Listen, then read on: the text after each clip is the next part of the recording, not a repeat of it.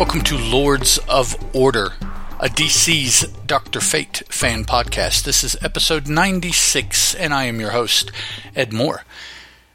The Dr. Fate fan podcast at gmail.com is the email address. No, the just Dr. Fate fan podcast. Lords of Order has Facebook and Google Plus pages.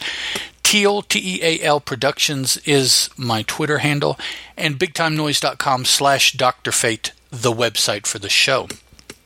The book today, More Fun Comics, the 1936 volume issue 91, dated May June 1943.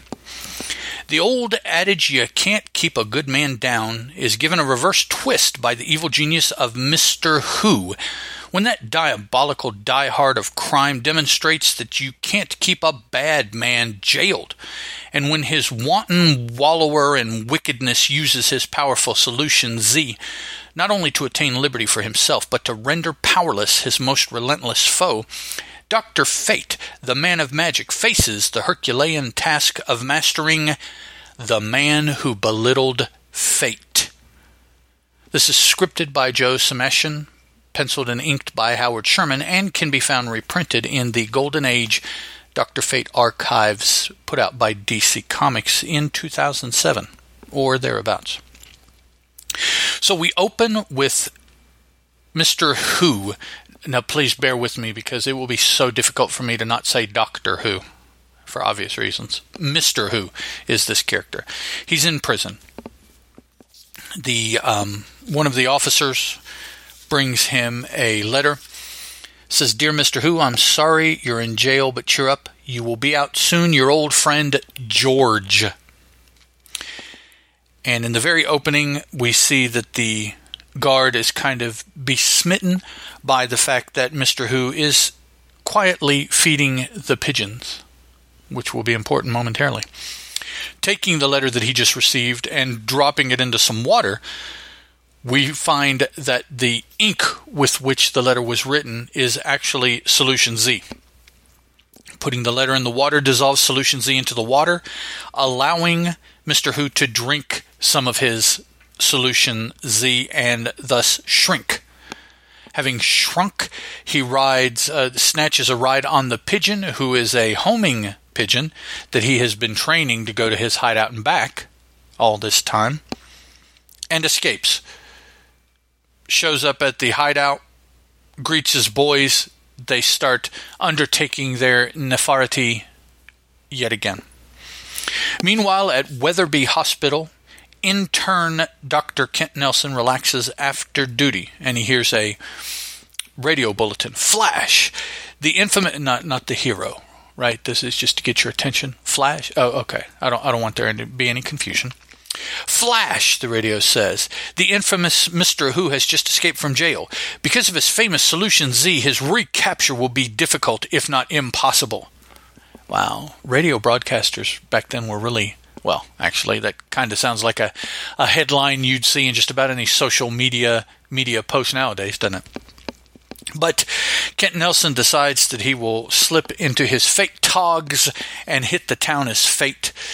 Um, his ring will be able to locate Mr. No, no matter what size he attains, no matter what he does. Um, I'm not sure about the magics behind the ring. I think he's used the ring once or twice for others. Um, so, but that's what he's doing now. That makes it kind of a uh, not a Mary Sue, but a there's another word that's not uh, coming to mind for those things in stories that are the exact right thing at the exact right time. I forget the word. Sorry, I brought it up. Moving on. Uh, he does locate Mr. No, trying to go somewhere, maybe trying to escape a caper, who knows, in a truck with several of his henchmen. A fight ensues, and during the fight, one of the henchmen gets the drop on Dr. Fate and hits him in the back of the head, rendering him semi conscious, allowing them to pour some solution Z down Dr. Fate's throat, who, as he is semi conscious, consumes it uh, automatically as, as one normally does when presented with such things. He shrinks, Dr. Fate does, to where he is roughly the height of the width of a hand from palm to fingertip. That's about how tall he is. So, what is that? That's about five or six inches tall. Mr. No puts Dr. Fate in a bird cage in a room in his house where there also is a cat to help stand guard over um, Dr. Fate. Um, getting the the interest of the cat, uh, getting his attention, he pretends to be some sort of bird like that, or just something that gets the cat's attention it's never seen before. Uh, the cat uh, attacks, but that's not really the the correct word. The cat isn't really attacking, it's just trying to get to what it finds interesting. Knocks the bird's cage down, bends it some. Dr. Fate slips out, gets into a punching match with the cat, and punches it right on the nose, which uh, pet owners know for dogs and cats uh, is a very sensitive area. Uh, so much so that either one, if you strike with enough force, you can literally kill them by the, the amount of pain that comes from the sensitiveness of the nose. So, very sensitive part of the body for those animals. Fate runs away, gets into his tower. Somehow, I guess, still even at this size, he can just phase through. Uh, probably took him quite a while to get there, though. He is uh, a tenth, let's say, 60 inches, 6 inches. He's a tenth, 11th, a 12th. Um, so he's, what, 8% of his normal height. Looking through his scrying crystal ball, uh, he finds that the henchmen for Mr. No are attempting to break into a mansion on that cliff. He says that's all we find out about it. So he sneaks in, and the henchmen have clipped the alarm system so that they can wander around the house at will. Dr. Fate repairs the alarm system so that the henchmen end up triggering it, notifying the residents of the house who run the men off. Uh, they run out through the yard and over to a cliff that the, the house is on. Mr. No is standing, holding out his hand, and his henchmen run onto his hand to escape. Everyone gathers up and goes to that truck that is parked off to the side somewhere, and they all get in working men uniforms so that if anyone sees them, that's what they will see a work truck, a bunch of workmen. Fate uh, decides that he will kind of head them off. He gets to a telegraph line, and with his knife, what knife, you might ask? My answer would be I have no idea, but he has one. So, a MacGuffin. That was the word I was looking for earlier. Uh, that thing that is inserted into a story to move the narrative on, I think, is the best definition of a MacGuffin. Um, so he has this knife and he's tapping through the covering, you know, and every tap is a uh, tap on the telegraph lead. So he gets a message to the police.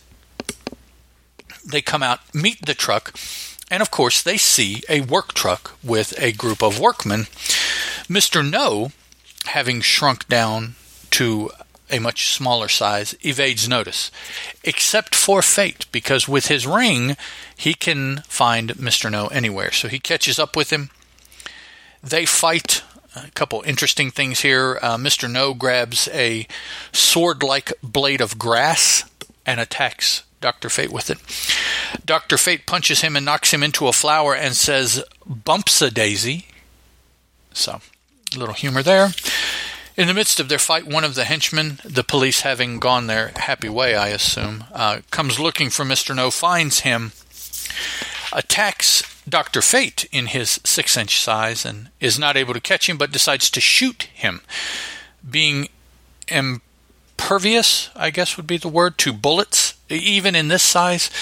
Um, he is not hurt, but the momentum of the bullet drives Dr. Fate away, which I don't understand. Dr. Fate can still fly, so I. Okay, anyways. Uh, the henchmen are kind of down in the mouth, you know, man, we, we tried tonight and didn't didn't get anything. I guess we'll just go home empty handed. But Mr. No says, no. Right up the road here is a country club. we'll rob the members that are in residence this evening. So they go up there, break in. On their way out, uh, Dr. Fate, in his six inch guise, starts doing various things to the various henchmen, causing them to believe that it's other members of their troop that are doing it, punching them in the back, stepping on their toes, kicking them, things like that. So they all start fighting amongst themselves.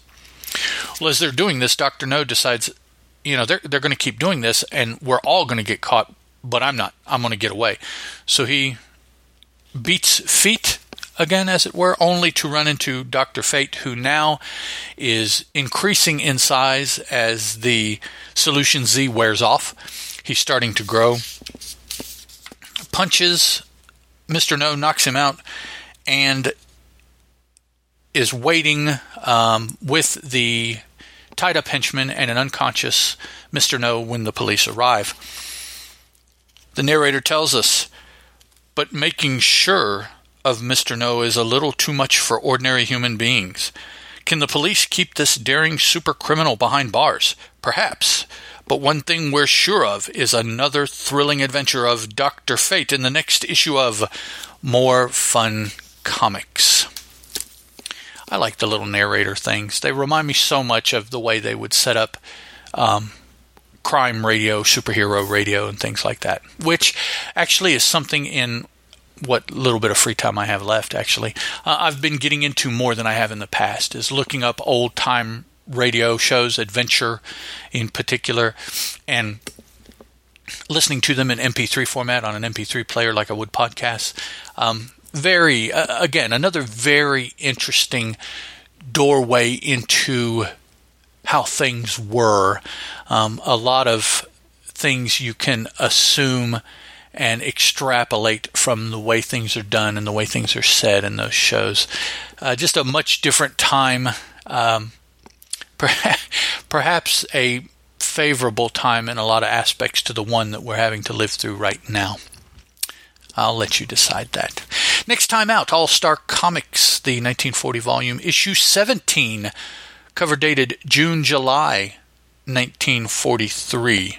So it'd be cool if you could go to the stands and find the newest copy of More Fun Comics out the same time as the new copy, copy of All Star Comics because More Fun Comics has several characters in it that All Star Comics does too.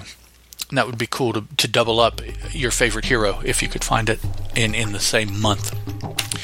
Alrighty, guys. Um, issue 17 next time out of All Star Comics. I'll talk to you guys then. Ciao. Lords of Order is a Teal production, and as such is licensed under a Creative Commons Attribution, Non Commercial, Non Derivative 3.0 Unported License.